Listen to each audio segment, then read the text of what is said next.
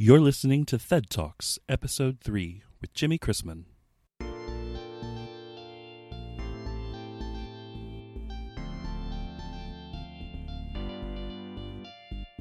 Thed Talks is a podcast for theater teachers and theater education students. I'm Jimmy Chrisman, and I'm theater education professor at Illinois State University.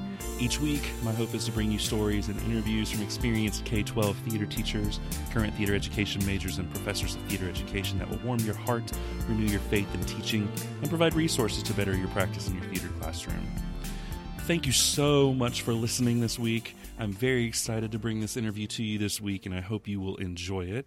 Um, Barbara Mager was a theater teacher in the Charlotte Mecklenburg schools area. Uh, she taught at McClintock Junior High School before it became McClintock Middle School. And then uh, the last 20 years of her career, she spent at Butler High School uh, with a fantastic program. Barbara is a well known name and face and voice in the theater education world in North Carolina. She has won many awards through the North Carolina Theater Conference or NCTC, which she'll reference.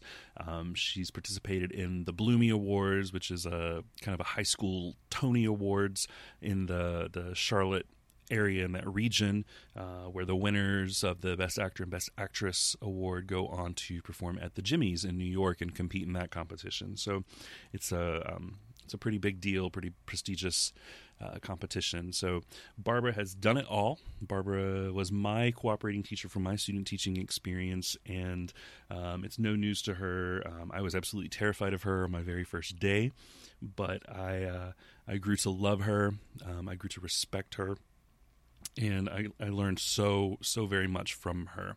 Because we are real people because we do have real lives sometimes in these interviews you may hear background sounds such as dogs barking or dog collars rattling or even telephones ringing. But um, hope you do forgive that. I do try to get as much out of uh, much of that out of the the interviews whenever there whenever I do the editing, but sometimes sometimes you just can't. But I think there is some really good information given uh, during some of those times, so I, I, do keep a lot of that information. So thank you for understanding that. Uh, so. I, I, hope you enjoy that interview a little bit later on, but I want to first make sure you know that you can always contact me at email at thedtalkspodcast at gmail.com. You can follow us on Twitter at TheaterEdTalks. Tumblr, you can always visit our website at www.thedtalks.com. So, without any further ado, let's meet Barbara. Well, we are excited to welcome one of my very favorite people in the world as my guest today on Thed Talks. I don't even know if Barbara realizes it, but Barbara Mager was the inspiration for this podcast. She was my cooperating teacher during my student teaching. A few years ago, she retired, and she's going to tell you a little bit about that. But I think I, Barbara, I think I had a little bit of an existential crisis when you did that, and I think like a, it gave me this weird realization of of my own mortality and about all these people that I looked up to and looked to as mentors, including you and Matt Webster and Lorraine Shackelford. And I wanted to find a way to capture your stories and to have a way to have those people who inspired me uh, be able to inspire other people and through through their stories and, and their experiences teaching theater. So welcome to the show. Glad to have you Thank you very much for those kind words, too. Well, they're very well deserved. So tell me a little bit about your career. I know your last school you were at was Butler High School in Charlotte. So tell me a little bit about um, your experiences teaching, how you got where you are now. Oh, Lord, it's a long story. Good. Talk to me. When I was a mere babe in the woods. I, um, I grew up in Huntington, West Virginia. And when people think of West Virginia, they think of the mountain and the hillbillies. And but I was in a little university town where Marshall University is in Huntington, and uh, I went to to Marshall University there in Huntington, and it was great college. I put my education up against any of the North Carolina colleges that are down here. Those are fighting words. Yeah, and, uh, but it was a great experience. I graduated undergrad in three years and uh, started substituting. But I substituted for two years almost every day. One was a long term sub job that I taught journalism. I, also, I had a I had a bunch of certifications in different areas. I started working on my master's in English because at that time Marshall didn't have a master's in theater. And they, in fact, I didn't even have a theater degree. It was called um, speech and I think it was just called speech actually, that covered, encompassed everything from debate to theater, oral interpretation, everything. And I had journalism background too, so I took journalism classes. So anyway, started doing that and um, then started in the third year, I had a full time job teaching English. And in one class, usually beginning teachers, the principal says, Would you mind doing the yearbook or newspaper or cheerleaders or something like that? And I was green, so I said, Oh, I would love a yearbook class. Um, and we put out a little newspaper once in a while too, but it was over with like in January. And I said, What do I do the second semester? Could I have a theater class? Could I have make those kids do speech activities and giving speeches and doing little monologues and dialogues? And he said, Sure, whatever you want to make it, it's yours. His name was Lonnie Scragg. Can you believe oh. it? right out of Little Abner. And he, um, the, the school was Cox Landing Junior High. And Lonnie gave uh, an excused absence for boys, any boy that wanted to go hunting for a week with their fathers and grandfathers. No girls, mind you. but it was an excused absence because he always took his kids and he went. Anyway, enough about Lonnie. but in his uh, defense, he did give me that great opportunity to start teaching a little bit of theater and i had a blast doing it. So i kept on thinking how can i do this all the time? This is much more fun. I enjoyed teaching english too and writing and grammar. I always liked that. But i really want to teach theater. So then i was transferred to a high school for three years where again i did speech activities and i taught english and i did a little theater and I kept on coming down to Charlotte to visit a good friend that I'd known since high school. And every spring break or Christmas break or summer break, I'd come down to Charlotte and I just fell in love with Charlotte. And I found out that you could get a job teaching theater all day long, every day. And that every evening, if you wanted to, you could go see a play somewhere in Charlotte. There was a play going on. So every time I would come back home, a good friend said it would take me longer to get back into the reality of Huntington. He said, When are you going to realize you need to fly? You need to go. And I was a hometown girl, never lived anywhere else but my hometown, scared to death. Only knew three people in Charlotte. And when I was 32 years old, I felt like I should try it and I came down to interview, and I interviewed. By that time, I'd had my master's for quite a few years. I was part of the West Virginia Writing Project too, and I was interested in improving writing skills of, of students. And so, with that, I came down, and not only did I interview with the school system, I interviewed with three or four different colleges around. And in actuality, the the public school teaching job paid more than the colleges did. Mm-hmm. So I said, well, that's a no brainer then. So I took a job uh, that I ended up having for 10 years at uh, McClintock Junior High, which later became middle school, and had a great principal for seven of those 10 years who got the nod to start Butler High School. And he could take five teachers with him from the school. He took a math, science, social studies, English, and theater teacher. He took me, and people said, "Why are you taking a theater teacher? Not why not a coach? Why not another um, basic teacher?" And he said, "Schools get a lot of attention, not just with sports, but with fine arts as well." Well, he had my heart, and uh, for the next almost ten years, he he took care of me very very well, and um, he he trusted me and I started a program which not very many teachers have the opportunity to do that. Mm-hmm. Um, you know, you know that. Mm-hmm. Um, it's a rare opportunity. Usually, coming in and taking somebody else's place that's been there a while, and it's hard. The transition is always hard to take over somebody else's program.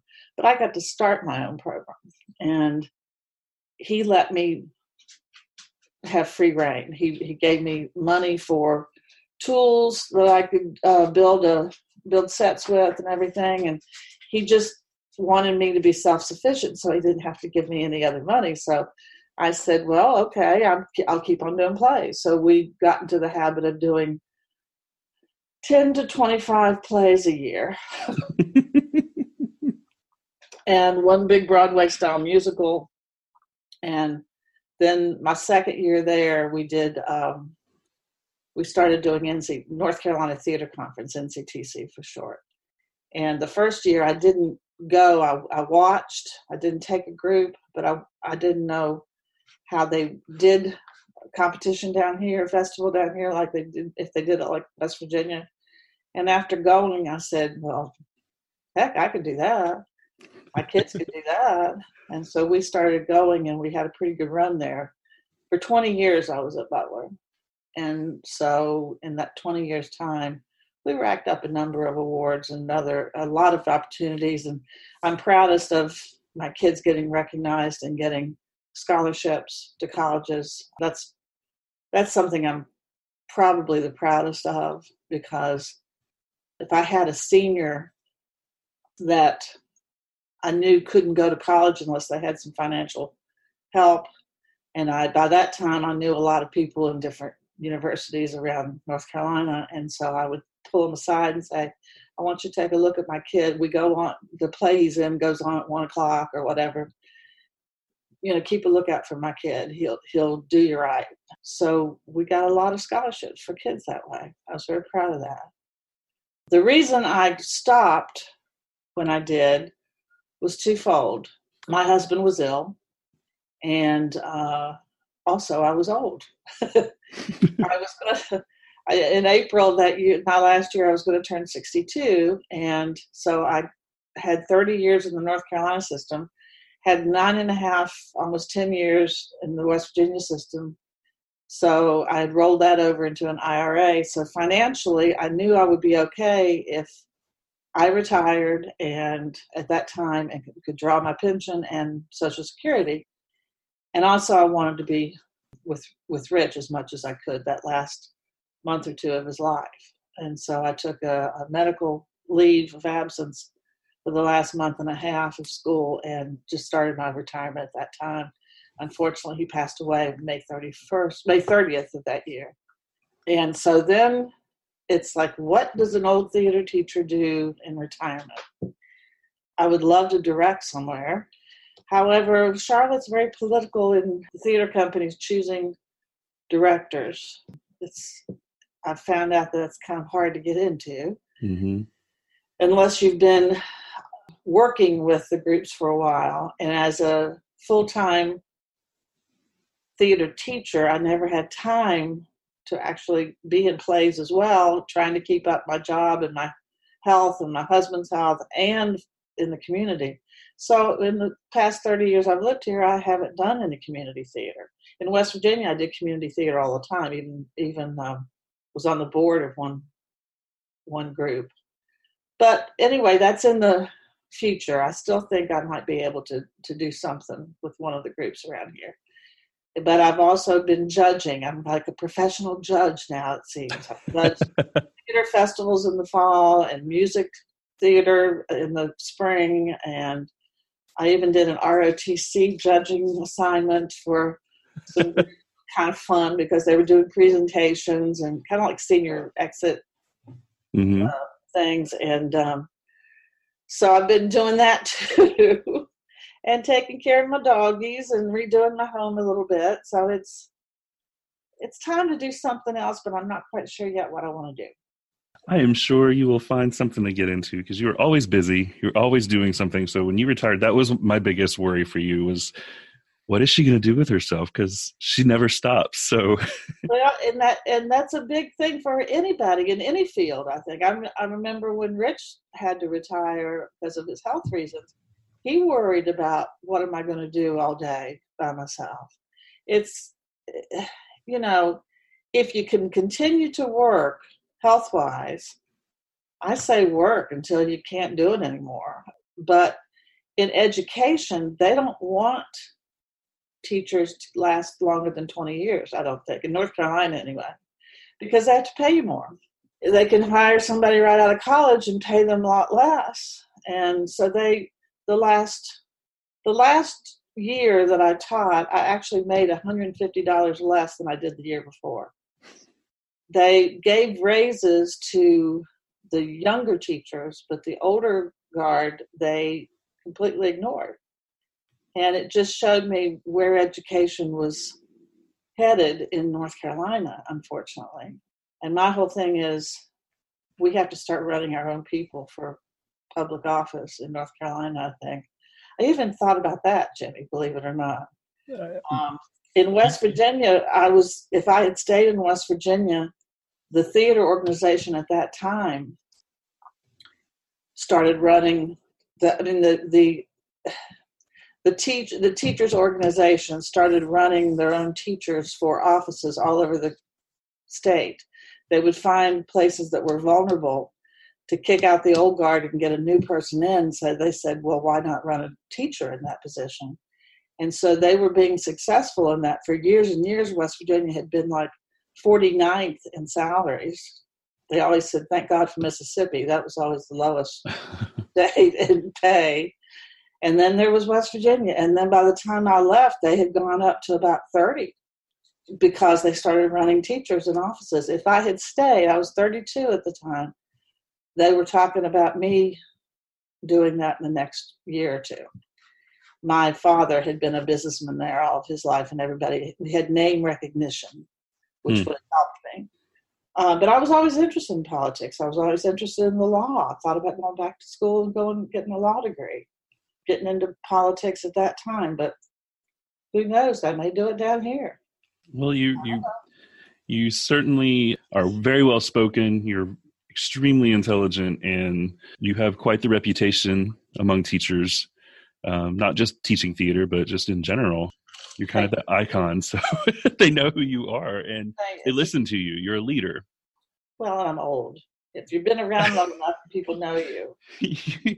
I just want everyone to know that she keeps thinking I want her on my show or to talk to my students because she's old, and I, that's not the case. but I don't, I don't think I'm going to change hair. her mind on that. I don't have gray hair though. I covered that up. But um, it's like when I started judging, they said, "Well, you, you know, we can't put you in certain areas because you know those teachers." And I said, "Honey, when you've been around as long as I have, you know almost every teacher, or they know me." and you know, trust me for being open and honest. Mm-hmm. I can't help it if I know the teacher at that school because I've been around that long.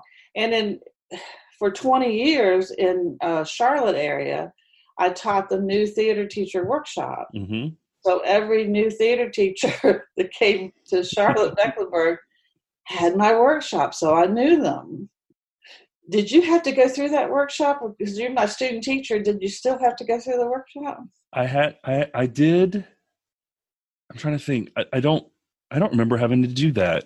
I, I just remember i remember going to the first all all teacher meeting yeah. um, and mark probst made me do i'm a little teapot in front of everybody. Um, and he talked Why? about who moved my cheese a lot. Um, but I don't remember sitting through your workshop. I love EduSpeak and all the little books and the things that everybody has to jump on that bandwagon and well, that was the one that year because he kept he just kept saying it. I remember you looked down the row at me a couple times and you was like, "Who moved my cheese?" you made me laugh. So that's so funny. I want to go back to something you you talked about a little bit ago, and you talked about your relationship with your principal. Can you talk to me a little bit more about that and how how you maintained that good relationship and you were able to build that trust with him? First of all, I've been very, very lucky with my principals. Very, very lucky. A good principal makes a huge difference in a program. Well, the first year I taught in Charlotte, I had the guy who hired me should have retired probably about five to ten years before, but he was hanging on. His name was Mr. Cochran, lovely man, wonderful man but uh, I was there one quarter and said, "Oh my God, these are not kids that I'm used to. Um, I've never taught in inner city school." And so my first play that I was going to do, I changed uh, midstream, decided to do Juvie. Uh, everybody that's been in theater long enough remembers um, a play called Juvie that was about juvenile delinquents, an mm-hmm. ensemble piece. And he happened to wander in the auditorium one day when we were having rehearsals and saw what we were doing and he pulled me aside and he said you know last year the teacher did a nice play about cinderella. And i said i'm sure it was nice. I said but these kids don't need that. They need this. And he said okay. And i said trust me mr cochran. You hired me trust me. He was very skeptical. And then after first quarter grades came out he took me in his office and he said, I see that a lot of people have failed drama. Nobody should fail drama. And I said, I know. Isn't that terrible? he said, well, how did they fail? And I said, Well, I can't give any grade to somebody who doesn't try. My philosophy is if you try, you're going to at least get a C. Whatever you do above and beyond that is up to you. But I won't give anybody below a C if they're trying the best they can. And if they're not turning anything in, and I showed him my grade book and I said zero, zero, zero, zero, not even trying. And I called parents and I said, I have, I can't pass them that way. And I said, look, you got to trust me. You took a chance on me and you hired me based upon our interview and my experience and my philosophy, and you got to trust your instinct. I said, You give me three years, I guarantee you my numbers will double, and I will give you a junior high program that you can brag to every principal in this district about. But you've got to trust me. And he looked at me really funny because I don't think anybody had ever said that to him. And he said, Okay. And to his credit, he did. And to my credit, we did. Um, we had tripled our numbers and all grades improved tremendously. People were dying to get into my class. And um, then he retired, and that's when Joel Ritchie stepped in. And before school even started, I marched myself into his office, introduced myself. I took my chair that was opposite his desk. Principals love to have two chairs on the opposite side of their desk. And I took my chair and took it around to the side of his desk and said, I had that class on interpersonal relationships too. So I'm going to sit over here with you and we're going to have a conversation. And he looked at me really funny and he said, okay. And I said, we need a new this, this, this, and this. And he said, a sound system, a lighting system, curtains. And he said, are you that good? And I said, my kids are. And I said, come in and watch us. And I said, You're the fair haired child right now. You're the, the new kid on the block. They're going to give you money that you say you need to make your school better. And we need this to make you look better. And he said, Okay. And within that year, he got a new sound system and curtains for us. The next year, we got a new lighting system. He took my performing group to all these different places around town, showed them off, had them perform schmoozed with the big shots, trusted me. He said, Always tell me what you're doing, if there might be a problem, so I won't be surprised. And so we had a top level class at the junior high school, mind you, that every year would do a teenage problem play, mm. some sort of problem that they wanted to present a play on, whether it was divorce, alcoholism, teenage alcoholism. We did one year, they decided they wanted to do sexually transmitted diseases other than AIDS, because AIDS had taken the game to a, another level and people had forgotten about other sexually hmm. transmitted mm. diseases. These were ninth graders at the time. So I went to them and I said, I found this play and the kids want to do it, but it's it could be controversial. And I said, here's my plan for it. We are upfront about it in every publicity thing we do from the beginning.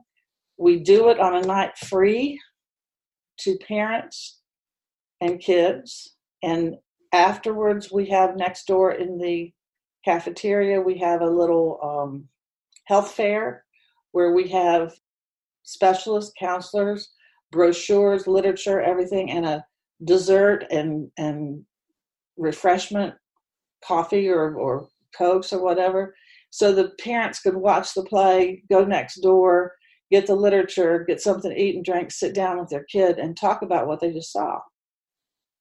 And he said, I love it. And he supported me, and we didn't get one bad phone call.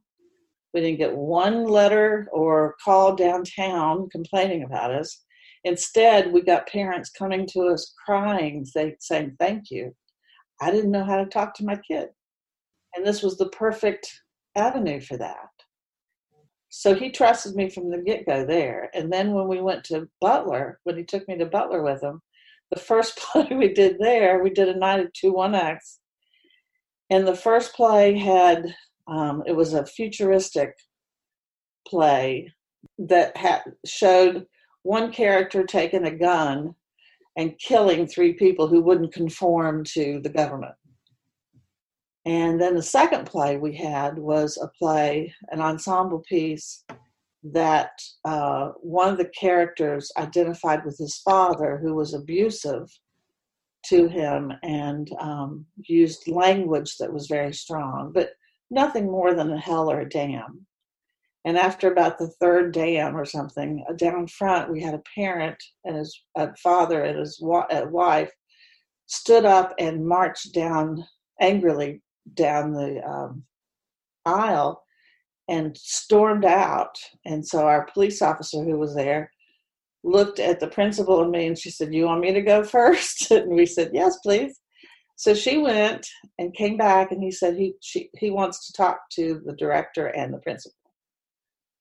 So we both went out there and it was a minister now, the funny thing about all this is his daughter was the one who had the gun in the first play that shot three people down. He didn't have a problem with the violence that was shown.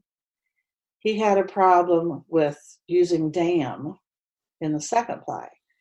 He was a uh, pastor at the Church of the Living Water, which I always thought was a weird name as opposed to the dead water. I don't I don't know what that meant. But he said he would have his congregation come picket the school if we were going to continue doing theater like that. I tried to calm him down and said, if you will watch the play, you will see how he the the character discovers that's not the way to communicate with people that love and understanding comes through other means.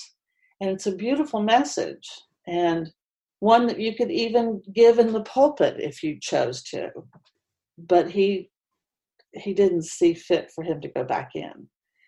So uh, my principal supported me, and he looked at me at one time and he said, "That's nothing compared to what we did at the junior high." And I said, so what do we do here? He said, we got to know our audience, and then we got to shake them up a little bit. And uh, I said, okay, I'm for that. The next, his daughter, by the way, was just mortified. She was one of my finest little actresses. She was mortified and apologetic. And I said, hey, it's not your fault, honey. So the next play we did, she played an alcoholic. and the next play we did, she had to kiss a black student. I was kind of daring this father to come by. he really irritated me. Uh, I wanted everybody to see what this guy was. And he never, ever came back, and his church didn't pick it, and everything was okay.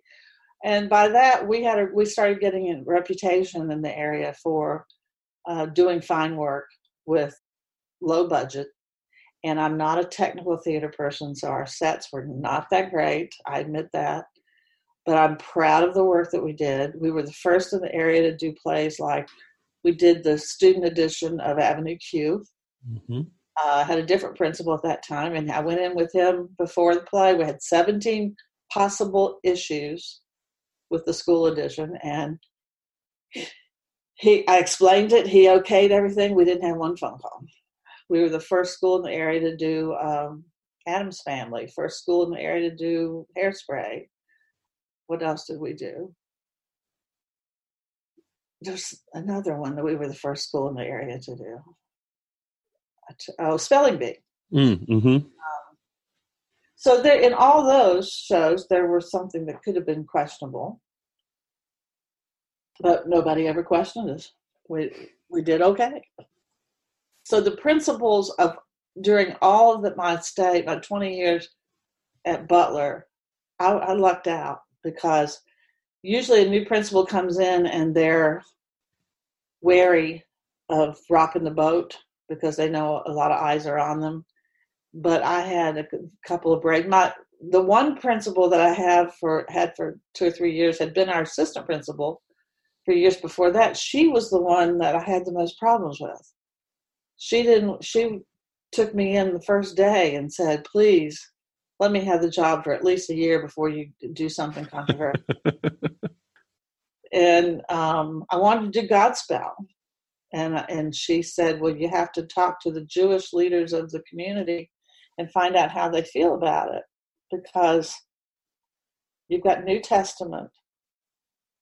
So I I did I did what I was supposed to. We were not granted whatever the permission, or they said we would rather you not do it. Hmm. So we didn't do it. I tried three different times in my teaching career in Charlotte to do Godspell and was turned down every time. Which I, you know, to every principal I said, you know, they're allegories, right? You know, they're good parables, good stories that tell good messages. And still, some people were too, it was too risky. But then I could do some of the other stuff I did. Then you did Avenue Q. yeah, Avenue Q. Now the school edition eh, is different than it is. It is. but still, there was some things in there, and even in spelling bee, you know, you had you had the dads, but we didn't get. You know, we didn't have any problems with that. I think the kids and the the, the parents would have been fine with it.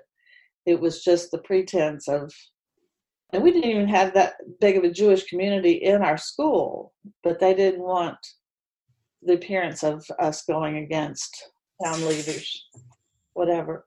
But anyway, my all my principals did very, very well by me. I don't have any complaints. I have known teachers that had no support mm-hmm. from their principals, and I'm sorry I couldn't work in that that environment. If it were if it were me in that place, I would have had to leave. I'm I'm a little bold. Don't chuckle too much at that. And I, I speak my mind sometimes to my detriment, but I have to be true to who I am. And I could not work in that kind of environment.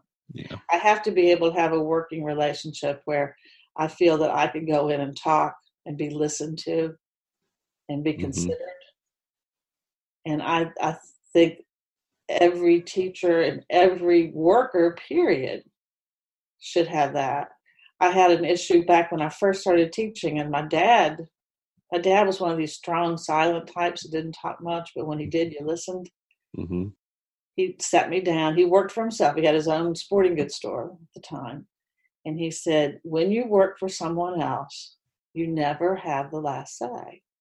The only way you're going to have that is if you work for yourself and you're your own boss. And that always kind of stuck with me.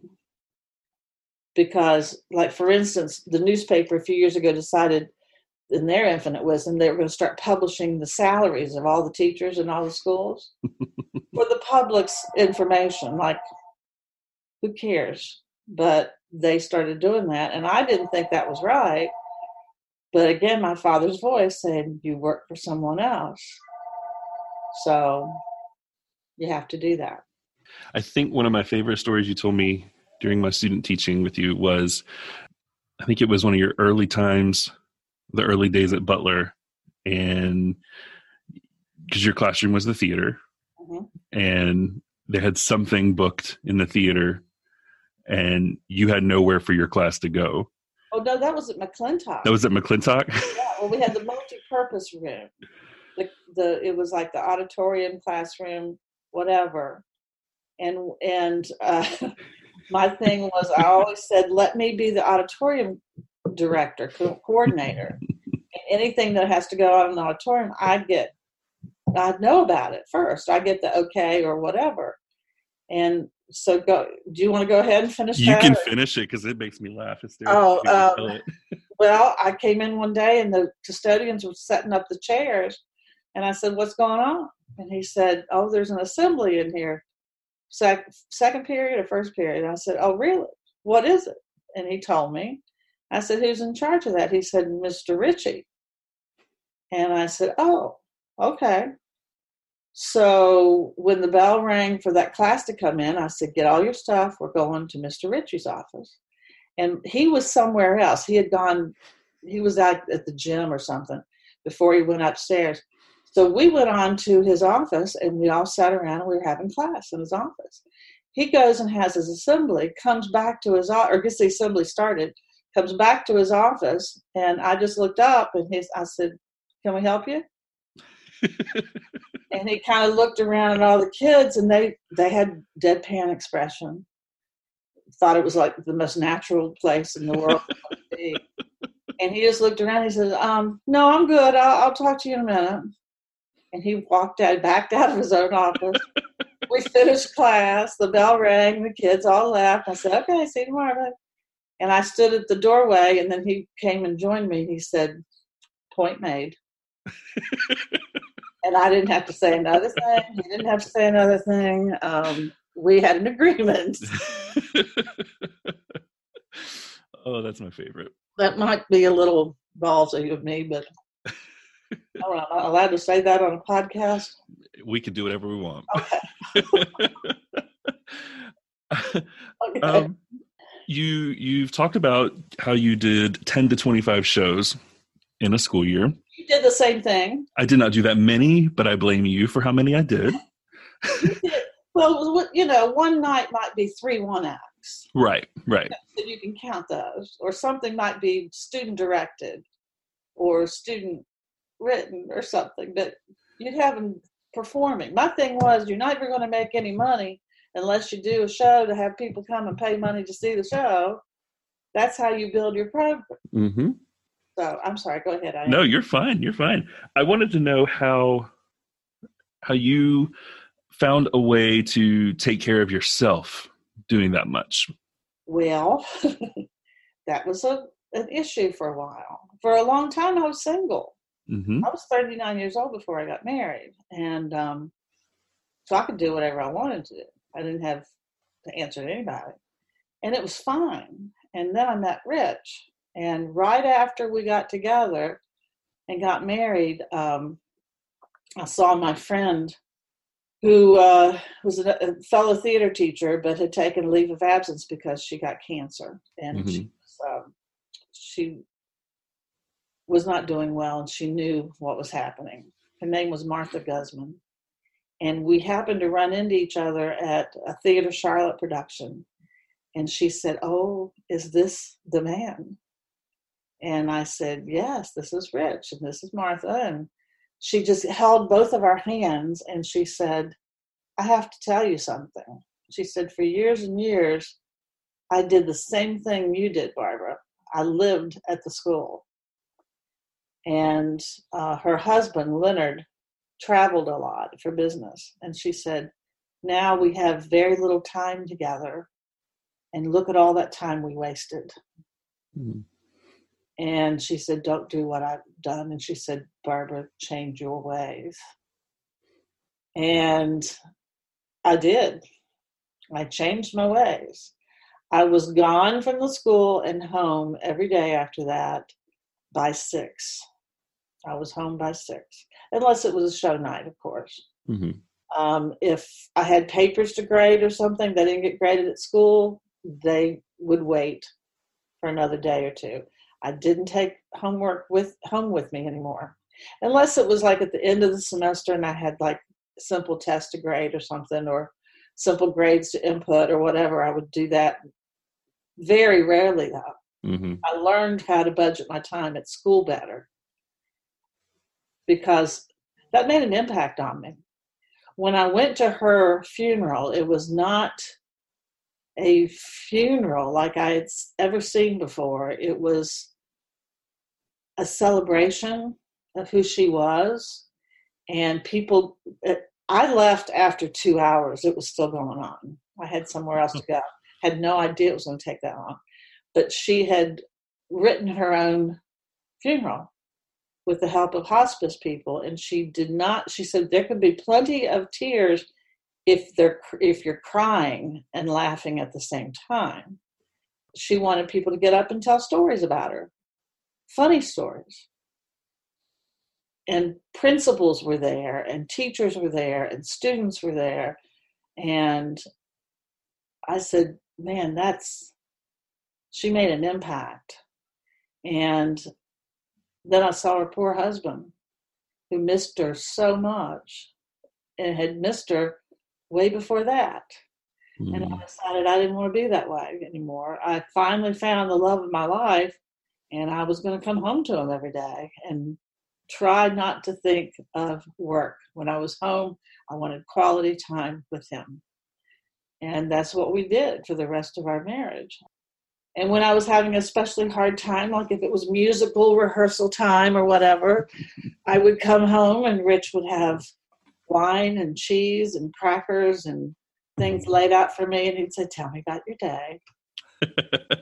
perfect, perfect helpmate husband.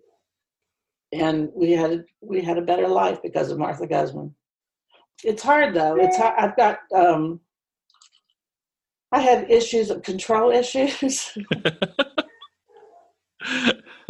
and um, I started letting students do a little bit more than I had ever done before.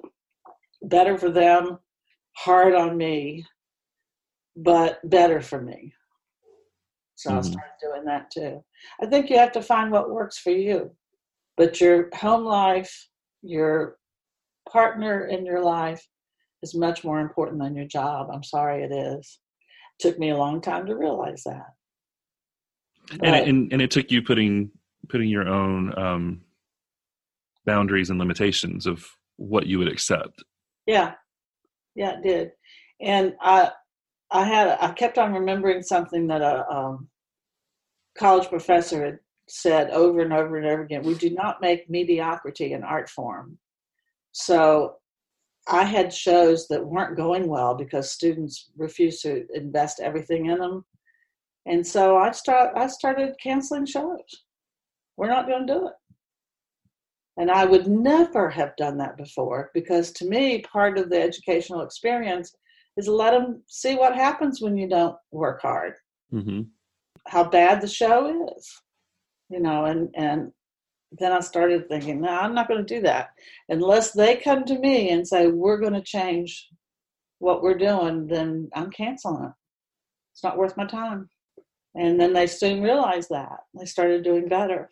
What are some of a couple of the most impactful moments over your career that have have shaped who you are as a teacher in person impactful moments it has to be with the kids the coolest thing about facebook to me i know you know i should be on the gram a lot more than i am but um, insta and i are, are trying to become friends but i'm still facebook because back when i started all this and the kids taught me how to do facebook too before that, we never knew what happened to our kids. Mm-hmm. Um, I never had children of my own, but my students were my kids, and I still call you still call your kids. Mm-hmm. Those are my kids. But now Facebook enabled me to find out what happened to all of them. And I had kids asking to be friends with me that I haven't seen in 50 years, it seems like. 40, at least 40 on some of them when you're old like I am.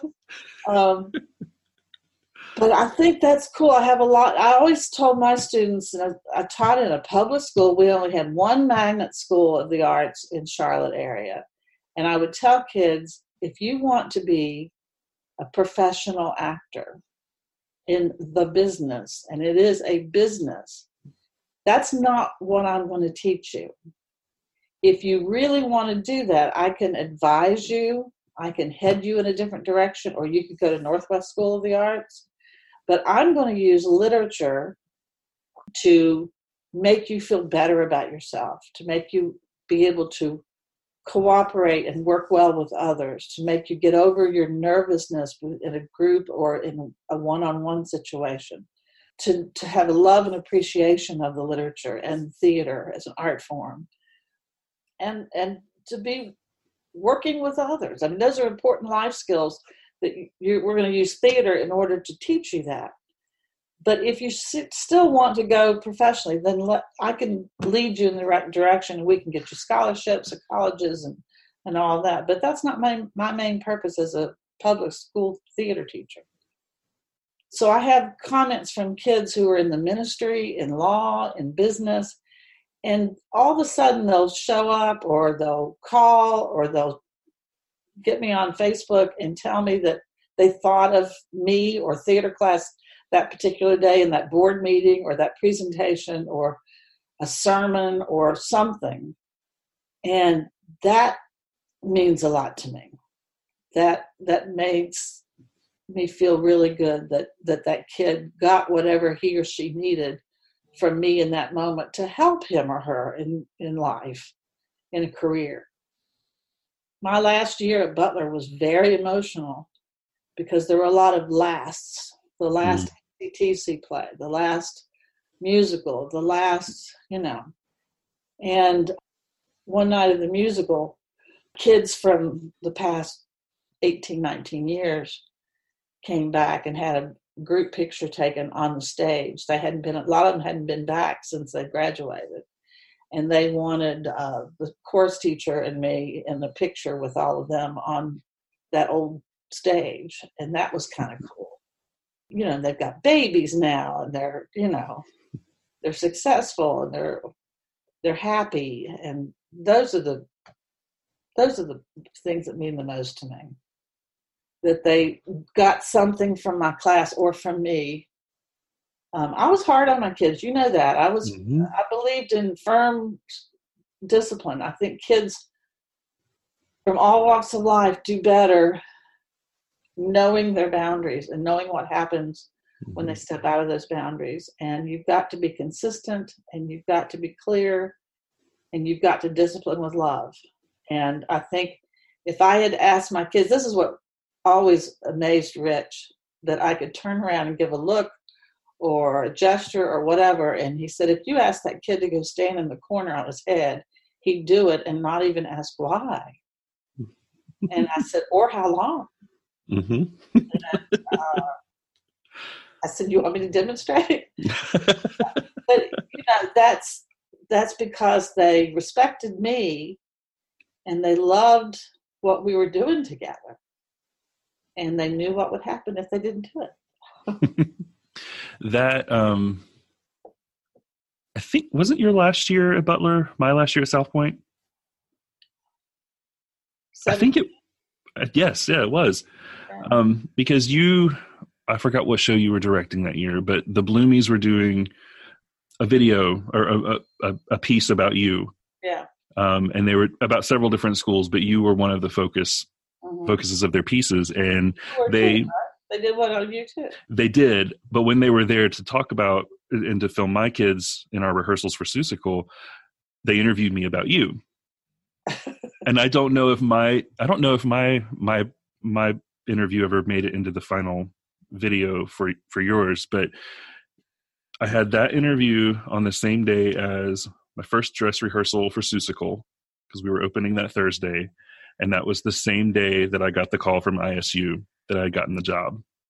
Oh, it was that was a hard day. Full circle, though. That was a hard day. Um, so yeah, I I get a lot of the how a lot of those lasts. Um, yeah. And how they all were kind of crammed in that last little bit of time. But how long were you at South Point? I was there for 12 years. 12? Was it that many? Mm-hmm. I was at Vance for five, and then I went to South Point for 12. God, see, I don't even remember you being at Vance for 5 mm-hmm. I thought it was more like three. Yeah. Dang, time goes. well, you were, like I, I said before, you were my cooperating teacher for my student teaching. And I know you have had lots of student teachers come through and you've helped a lot of first year teachers. Some didn't. Do what you say? Some made it and some didn't. That's right, and some shouldn't have. So you know, you were you were very good to, to help weed those out. That's a good thing. I think that's well, a good thing. I don't think that the profession needs anybody else in it that doesn't really, really want to be a teacher for the right reasons. Mm-hmm. And so, whenever I would get someone that shouldn't be in the teaching profession, I would talk to the supervisor first. Say, Look, I'm getting nowhere with this person. This person's not taking my direction or criticism uh, to heart. And if it gets to the point where I think he or she's hurting my kids, then you got to take them out. Mm-hmm. Uh, I'm not going to put up with that because I have to take the program back after the student teacher leaves. And so I got to be known as the one who would get rid of student teachers, sometimes early in the game and sometimes in the middle of the game. But that's okay. I'm all right with that. Well, and I've become all right with that. I had some good ones too, mm-hmm. really good ones. I've become all right with that, and especially over this last year. Uh, my, I think my first year at ISU, I was I was very hesitant to say anything because I just I wanted to keep a job and yeah, I needed my classes full. Yeah. But I, I've become very okay this year with letting students know when they're questioning if this is their mate this should be their major and especially freshmen on the first day that i have them i'm like i'm not going to beg you to stay in this program i'm I, if if this is not for you this is way too much work and there's way too much on the line with those students in your classes in the future for me to be okay with you going into a profession that you don't want to do. And, and I've and they've yeah, I think they appreciate that. well, it's like if you want to continue with theater study, yeah, let's go another avenue. Let's go another route here. But teaching's not for you. You're not mm-hmm. happy. To me, a teacher has to be called to teach. Agreed. You have to feel like you couldn't be happier doing anything else but teaching. And if you say, well, yeah, I could do this or I could do that, that'd be cool. That'd be, I'd be paid a lot more than a teacher. Then go do that. It's the ones that say, no, I've always wanted to teach. I've really, mm-hmm. and let's face it, your educational classes, other than when you take the class that we used to call methods, mm-hmm. which um, you got a little bit of hands-on, you know, standing up in front of a group of kids somewhere. Not every day, but you you did. You planned a lesson and you presented it and and you discussed how it could be better and what you did wrong and all that. Until that happens, you don't know how you're going to be. You don't know if that's really what you want to do. And then your student teaching, man, you know the first week of your student teaching whether it's for you or not. And I always said uh, when I started, when I did my student teaching, my teacher threw me to the wolves early.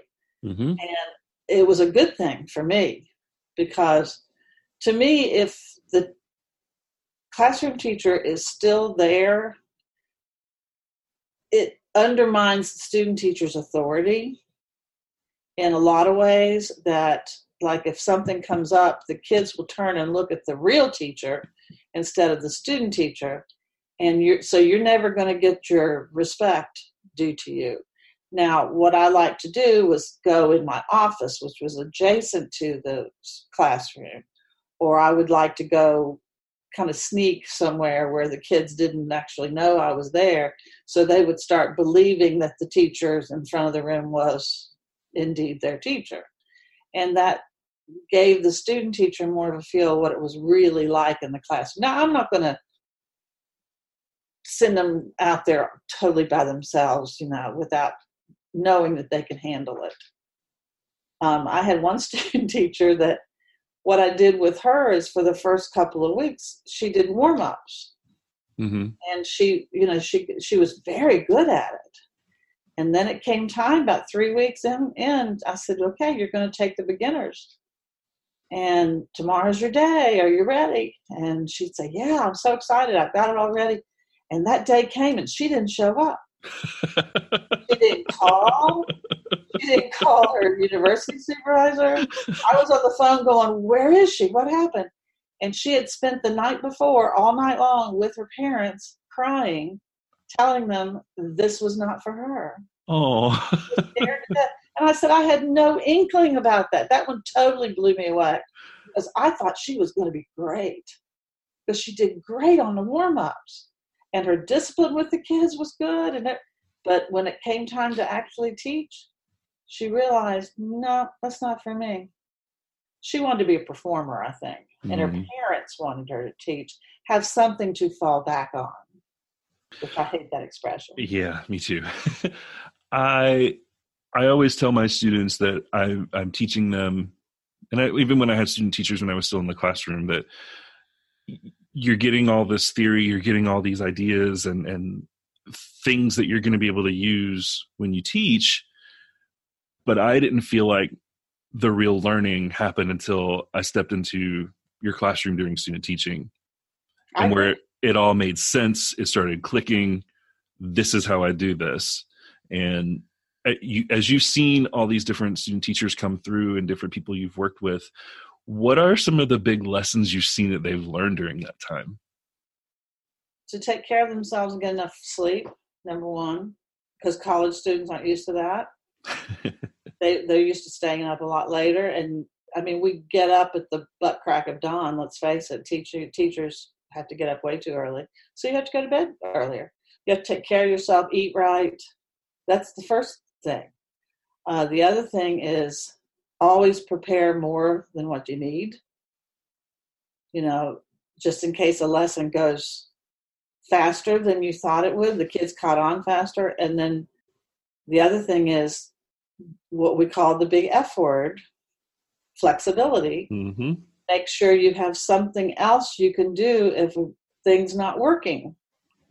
And let's face it, you could do the same lesson in first period and again in fourth period, and they're totally different. And so you have to you have to figure out how to manipulate the lesson to make it work for that group at that time. I, you have to plan for the unexpected. You have to have something else that you can do. I I think you cannot plan too much. You know, and I've seen a lot of people come in with not enough planning. Mm. Here's a, here's another thing. Uh, this is a little going back to what you said earlier.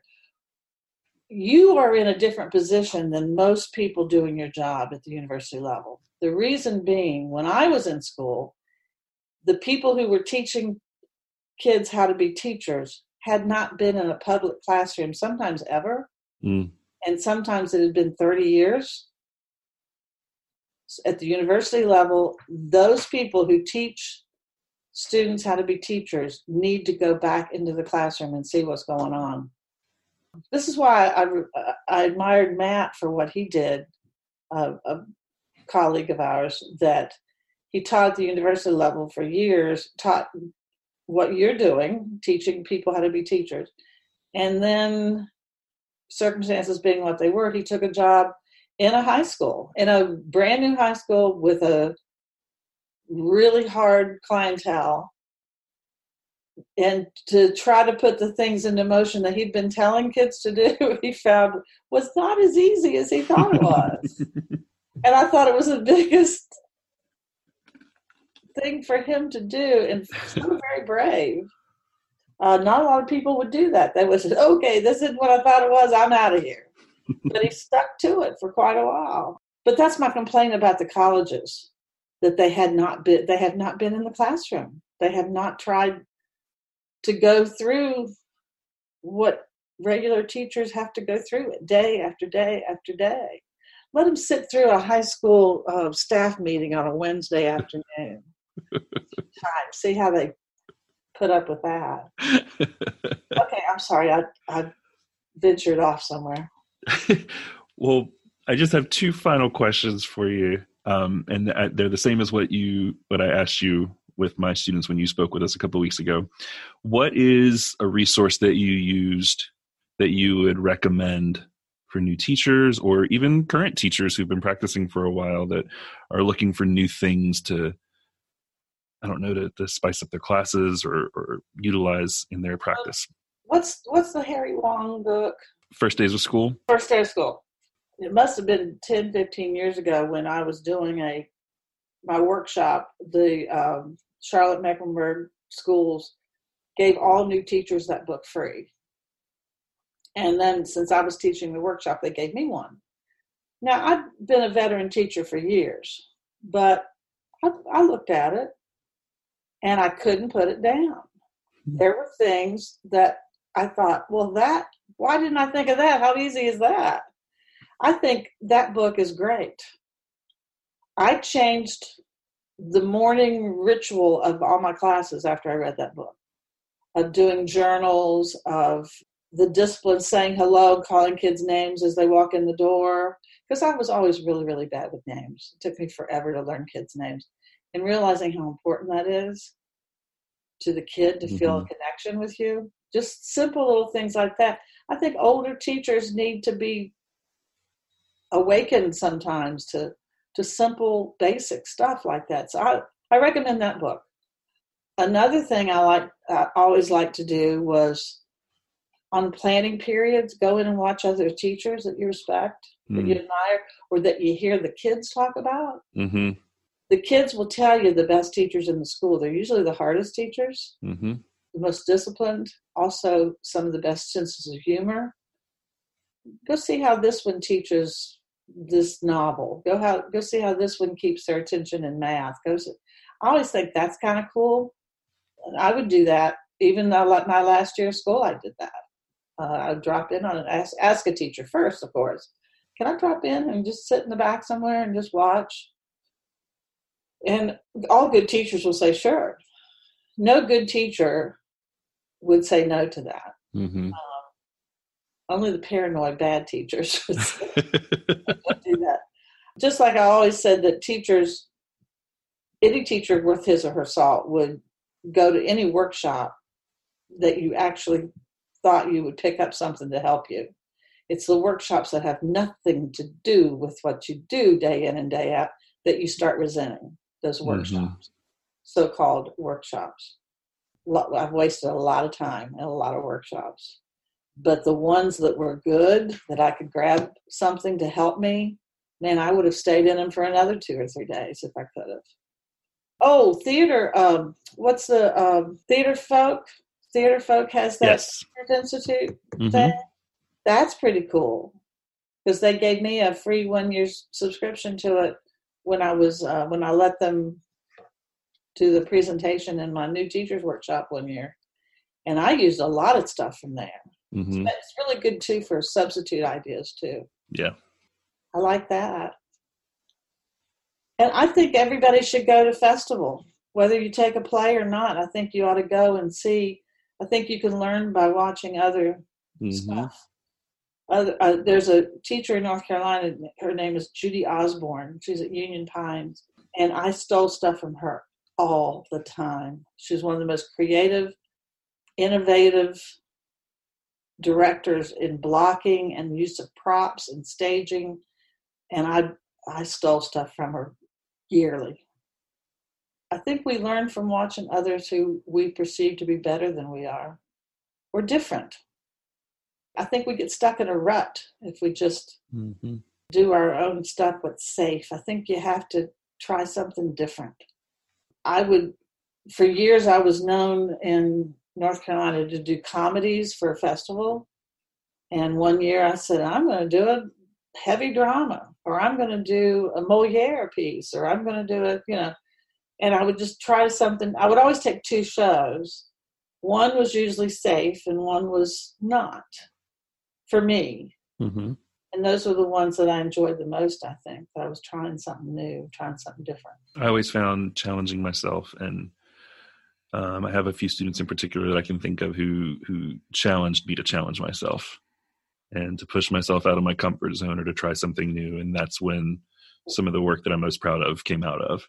Such as Tarzan. Um, when we did Tarzan, hmm, it, it was, and I, I, I think I'm thinking of Justin Norwood specifically, who who said, "How about we not cast every single person that auditioned this year?" And I was like, well, tell me what, what, you, think, what you think about that. And he said, well, how about you pick exactly what you need for the show and it be the best of the best in our show which is against my philosophy because i want as many people to be a part of it as possible i want to keep helping the program grow and and i said i'll think about that and and we did that i i went that route um and justin along with a couple of other students in in that group particularly during that time wouldn't ever let me just settle for something. They'd be like, okay, that's a good idea, but how can you take it a step further? Isn't that something? It, it was, and taught him to be able to to come come up to you and say that though. Yeah. You taught him that. That's pretty cool. Yeah, it was cool, and, and like I said, it just, it's just some, some of the things that I've been most proud of that have been where I've been pushed out of my comfort zone. So I get that. What are your parting words of wisdom for teachers?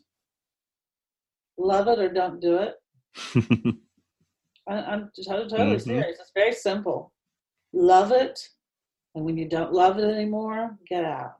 The reason I taught for so long is I promised myself when I started, because I could count on one hand how many teachers that I'd had in public school that I thought genuinely cared about me as a person. I wanted to be that kind of a teacher that kids knew I cared about them. And I said, when it's not fun anymore or when I'm not effective anymore, that's when I want to get out. And luckily for me, I think I was effective up to the last year. That then, you know, circumstances being what they were, I I couldn't go at it the way I wanted to. But boy, they gave it back to me when I needed it to.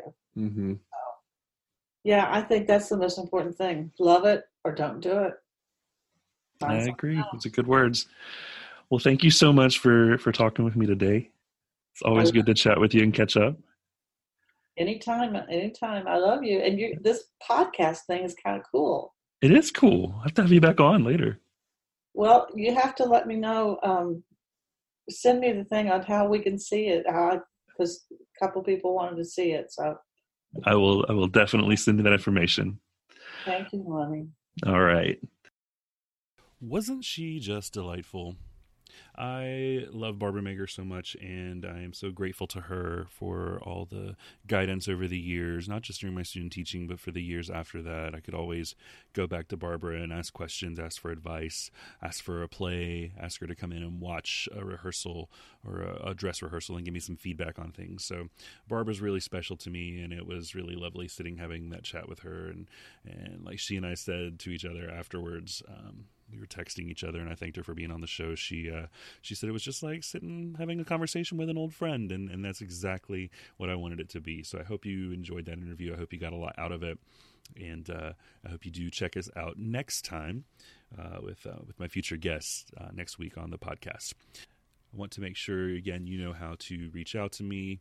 Um, you can always email me at thedtalkspodcast at gmail.com. You can find me on Twitter at Theater Ed Talks, on Tumblr, thedtalks.tumblr.com. You can find me on Facebook at Thed Talks, Instagram, Thed Talks Podcast, and of course our website, www.thedtalks.com. On the website, you can find our show notes and uh, transcripts, as well as past episodes. So please go on any of your uh, providers, uh, subscribe to the show, rate it, review us, and then, of course, share it with people who you think might benefit from the show and enjoy it. You can subscribe to Thed Talks on Apple Podcasts on iTunes, Google Podcasts on Google Play, Spotify, Stitcher, SoundCloud, AnyPod, and TuneIn. You can also find us on YouTube. Just look for Thed Talks.